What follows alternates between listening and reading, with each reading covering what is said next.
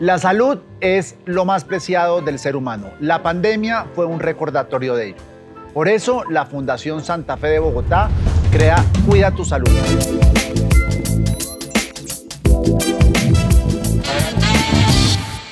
Un podcast para que conozcamos mucho más sobre las dolencias, cuidados, prevención, enfermedades y otros temas que pueden ser de su interés. Hoy hablaremos sobre la calidad y la seguridad. Y se preguntarán ustedes, ¿pero este no es acaso un podcast sobre salud? Sí, pero cualquier entidad que preste un servicio de salud para garantizar un desenlace superior debe tener los más altos estándares de calidad y de seguridad. Por eso hoy el doctor Omar Salamanca nos explicará cuál es el estandarte de calidad y de seguridad de la Fundación Santa Fe de Bogotá. Bienvenido a Cuida tu Salud, doctor Salamanca. Muchísimas gracias por esta invitación al podcast Cuida tu Salud.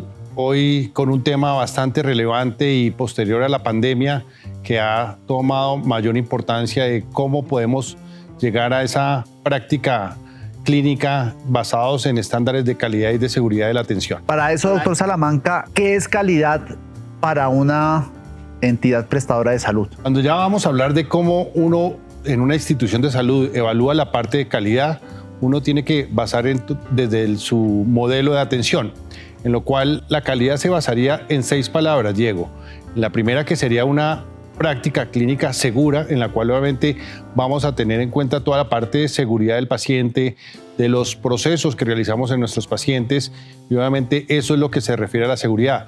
La segunda es la parte eficaz, que sea una, una práctica clínica eficaz en la cual lleguemos a esos desenlaces clínicos ¿sí? que uno quisiera en nuestros pacientes dentro de un tiempo determinado. Ya hablamos ya de la eficiencia, cuando incluimos la parte ya del tiempo. Eh, ¿La, eficiencia está dentro de la eficacia o ese sería el tercer sería punto? el tercer punto en el cual lo que tenemos en cuenta, hacer eficaz, la parte de ser eficiente, es el tiempo en que nosotros logremos esos desenlaces y los insumos que también utilicemos o dispositivos que utilicemos para poder llegar a esos desenlaces de los pacientes. Cuando usted habla de desenlace, ahí es donde ustedes mencionan la palabra desenlace superior. ¿Me puede explicar qué significa desenlace superior? Uno habla de desenlaces clínicos cuando es netamente el resultado de un, de un tratamiento ante una patología.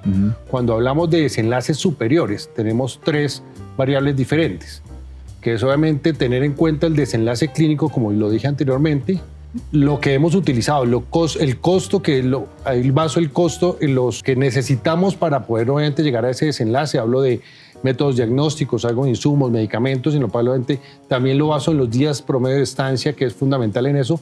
Pero el tercer ítem en ese desenlace clínico, en ese desenlace superior, es la expectativa del paciente y es como nosotros e-, evaluamos esas expectativas del paciente y cómo llegamos a cumplirlas. Eso es a lo que me refiero a desenlace, de desenlace superior.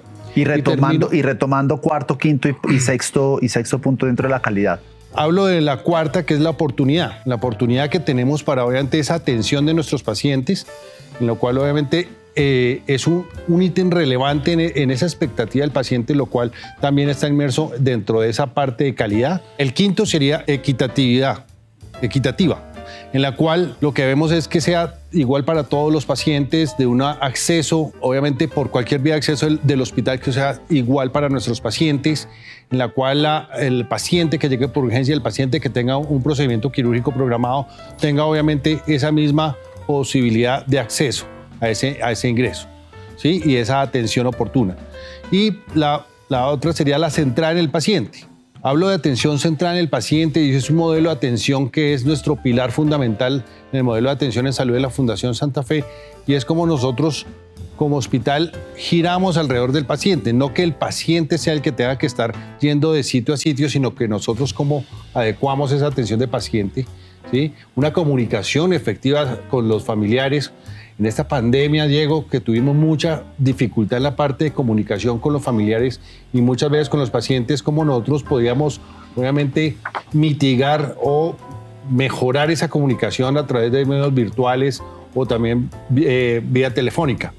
Lo cual, eso es lo que generan esas seis, esos seis ítems de la calidad vista desde la Fundación Santa Fe Bogotá. O sea, para recapitular, La calidad para la fundación se basa en seis ítems, seis ejes. El primero es seguridad, el segundo es la eficacia, el tercero es la eficiencia, el cuarto es la oportunidad, el quinto es la ecuanimidad y la sexta es la atención centrada en el paciente. ¿Es correcto? Ahí le podría, no es ecuánime, sino equitativo. Equitativo. Equitativo, que fue la que la, la quinta eh, dimensión que tenemos dentro de la calidad.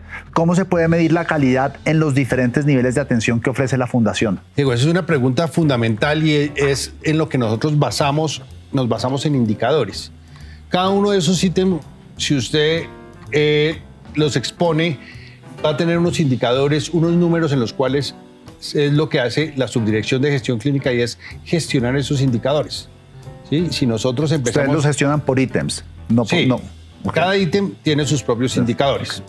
¿sí? Si hablamos de, la parte eh, segura, en la parte segura nos vamos a los índices o a los indicadores, perdón, de seguridad paciente. Esto hablando de seguridad paciente, hablamos de todos los eventos adversos que podemos estar expuestos en una atención en salud.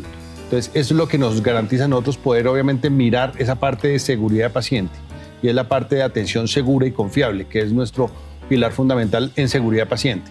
Es una atención confiable en la cual obviamente logremos disminuir o mitigar los riesgos de eventos adversos de nuestros pacientes que obviamente en ocasiones se nos presentan. Eso es una forma de medir esa primer ítem o esa primera dimensión de seguridad. Una, la segunda dimensión que es eficaz es los desenlaces y ahí es cuando empezamos a ver muchos indicadores en la cual nos miden funcionalidad después de haber hecho un tratamiento quirúrgico, ¿sí? Hablo de la capacidad, de, capacidad funcional después de un reemplazo de cadera, un reemplazo de hombro, un reemplazo de rodilla o de una cirugía secundaria, una cáncer de próstata, una prostatectomía, a ver, todos esos, esos indicadores de funcionalidad que son lo que es relevante hacia el paciente y hacia las familias, que eso es lo que ellos van a evaluarnos a nosotros como institución, de cómo nosotros tenemos esos desenlaces. Cuando hablamos de desenlaces superiores, que era lo, lo que usted me preguntaba, Ahí es lo que nosotros estamos es cumpliendo la expectativa del paciente. Ahí le tengo una pregunta. Por ejemplo, en un medio de comunicación, usted tiene el equipo de periodistas que generan unas noticias y la manera como los evalúan hoy es a través de la data, porque estamos en Internet y todo se puede medir cuántas personas entran a una, noticia, cuánto tiempo se quedan leyendo, qué tanto navegan dentro de la página web. Con lo que usted me está diciendo, aquí también está involucrado mucho el tema de los datos, del análisis de datos.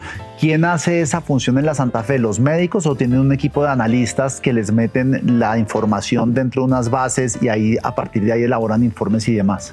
Esto, digamos que la conformación de las diferentes fichas, fichas técnicas de estos indicadores, obviamente tiene una revisión por, por el dueño del indicador. Hablo de dueño es el área, o departamento, o médico, ¿sí? Eh, en lo cual la subdirección de gestión clínica lo que hace es la revisión de esa ficha técnica. Tenemos un área específica para, la revisión de fichas técnicas de los indicadores, en lo cual, como usted lo dice, aquí uno lo evalúan muchas veces por datos, por números, en lo cual lo que nosotros en la subdirección lo que hacemos es que gestionemos el adecuado y el oportuno cumplimiento de esos indicadores. ¿sí? Al momento de evaluar alguna variación, sea positiva o negativa, también ir a a intervenir esas áreas y hablo de positiva porque hay buenas prácticas en unas áreas que nos toca adoptar y adaptar en otras. Y en otras que tenemos unos indicadores que de pronto no fueron lo mejor la, evolución, entonces ahí hay que ir a mirar de dónde podemos obviamente hacer los planes de mejoramiento en esas áreas que el indicador no nos va reflejando una, algo positivo. Las, las mediciones de calidad son generales a nivel del mercado de los hospitales o cada hospital tiene unos indicadores de medición distintos? Hay unos indicadores que son de norma, en lo cual obviamente reflejan en muchos de ellos calidad, pero en, la, en muchas instituciones miden diferentes indicadores que desafortunadamente la ficha técnica de ese indicador no es homogénea para poder hacer una parte comparativa con otras instituciones.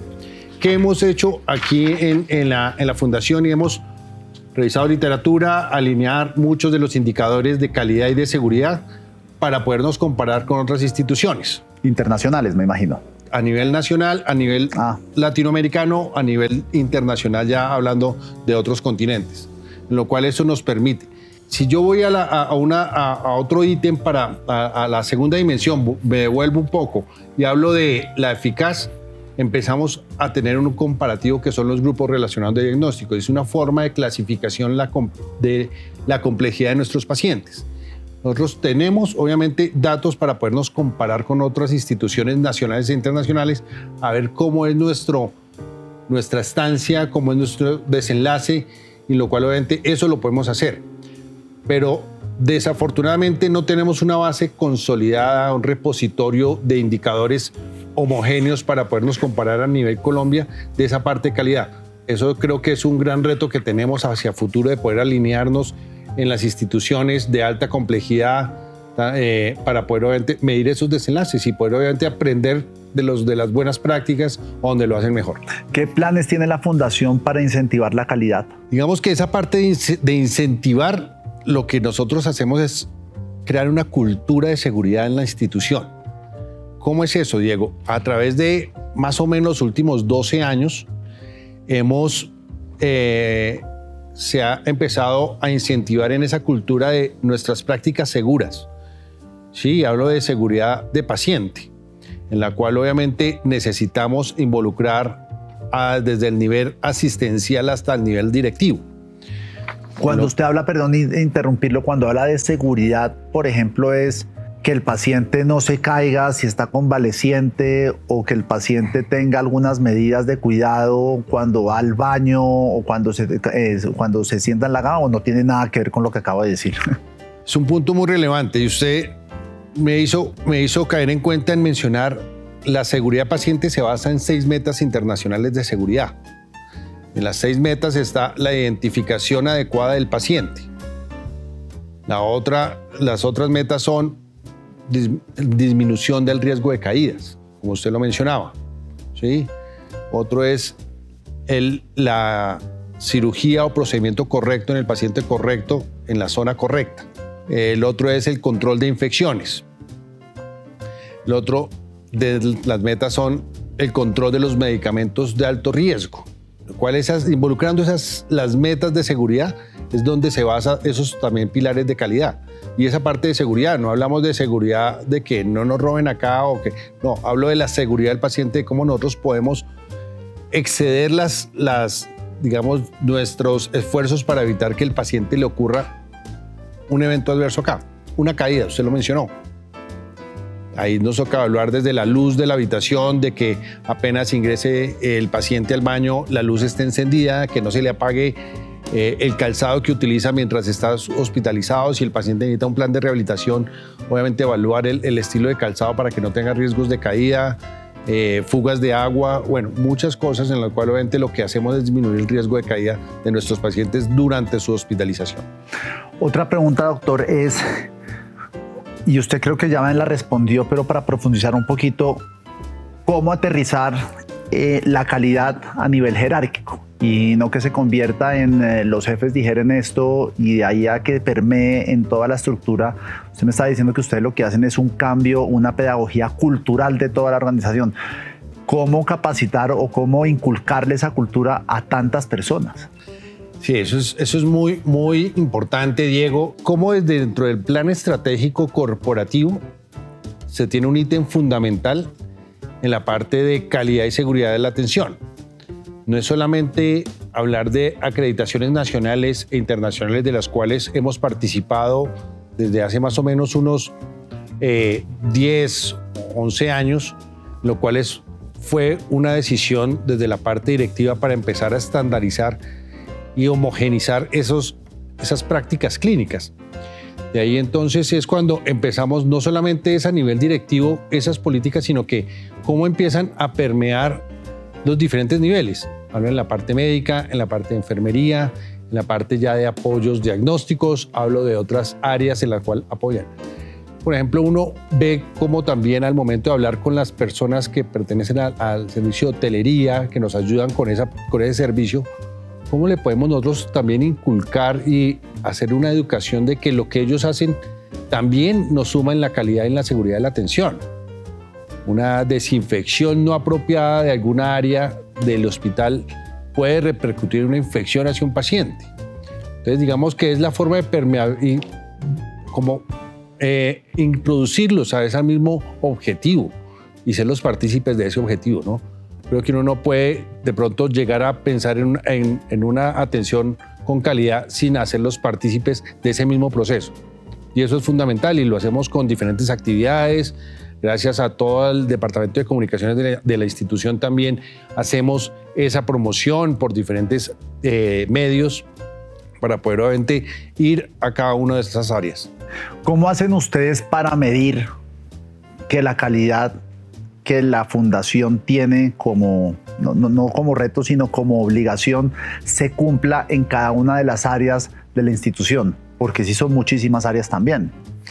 Sí, ahí obviamente es todo el grupo de trabajo que, que, que está dentro de la subdirección de gestión clínica y es como nosotros asignamos a una persona analista de calidad a evaluar cada uno de los indicadores por áreas, en lo cual lo que hacemos es mirar el cumplimiento, el adecuado cumplimiento en, ingresar los datos de los, de los indicadores, pero también como se lo decía Diego, evaluar y gestionar cuando un indicador tiene alguna, algún cambio súbito.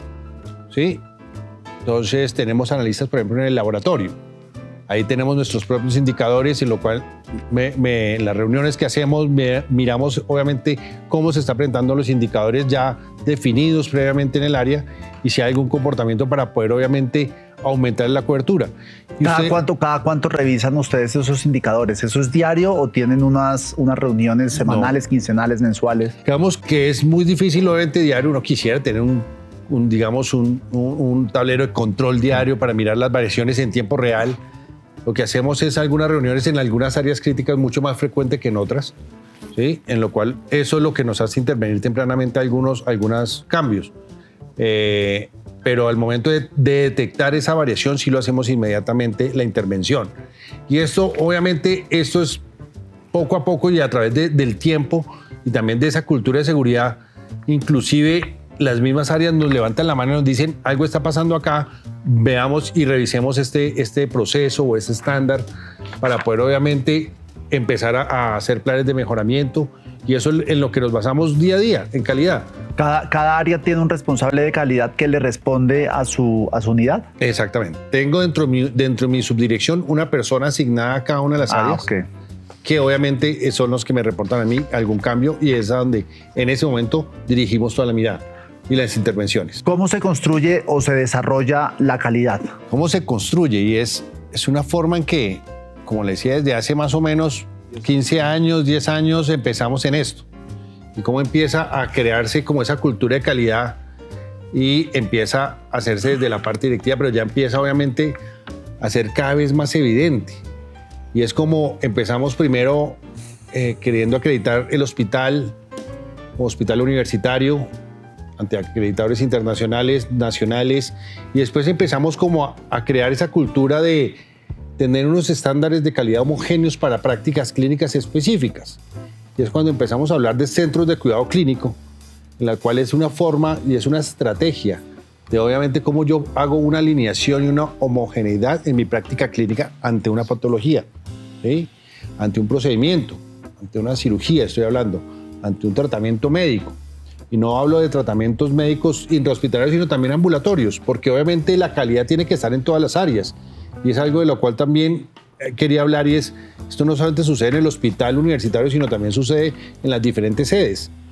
Y eso es una de las cosas a resaltar de cómo uno puede reproducir este modelo de calidad, tanto en ámbitos ambulatorios como en ámbitos hospitalarios como en ámbitos domiciliarios, en lo cual obviamente hace más o menos de cinco años también eh, estamos eh, en esos servicios domiciliarios, en lo cual obviamente nosotros la idea es poder llevar esa calidad que tenemos aquí en el hospital a cada una de las casas de, de nuestros pacientes. Ya que me dice que ustedes se metieron en esto de lleno desde hace unos 10, 15 años, ¿cómo ha ido evolucionando la calidad en la fundación? En, en, esa parte de construir la calidad en estos últimos 10, 15 años, Diego, esto no quiere decir que antes no había, sino que en este momento lo que en estos últimos 10, 15 años lo que ha tomado relevancia es en la parte de atención segura en salud, obviamente de unos estándares de calidad en atención y obviamente de escuchar al paciente y a sus familias, de las expectativas del paciente.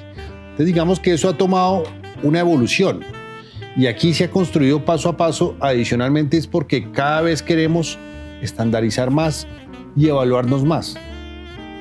Cuando uno mismo se evalúa y se identifica sus brechas, ¿sí? donde tenemos alguna, algo por mejorar, pues es la forma en que uno construye calidad.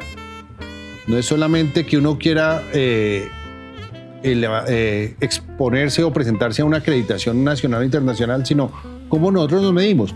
Y en este momento, Diego, quería comentarle, durante todo este momento de pandemia que vivimos, que queríamos estandarizar nuestra atención de nuestros pacientes eh, con sintomatología respiratoria, con COVID o sin COVID, nosotros mismos decidimos eh, evaluarnos con los estándares de calidad que teníamos a nivel nacional e internacional y mirar si nuestras prácticas estaban enfocadas, obviamente, a lo que queremos de nuestros pacientes.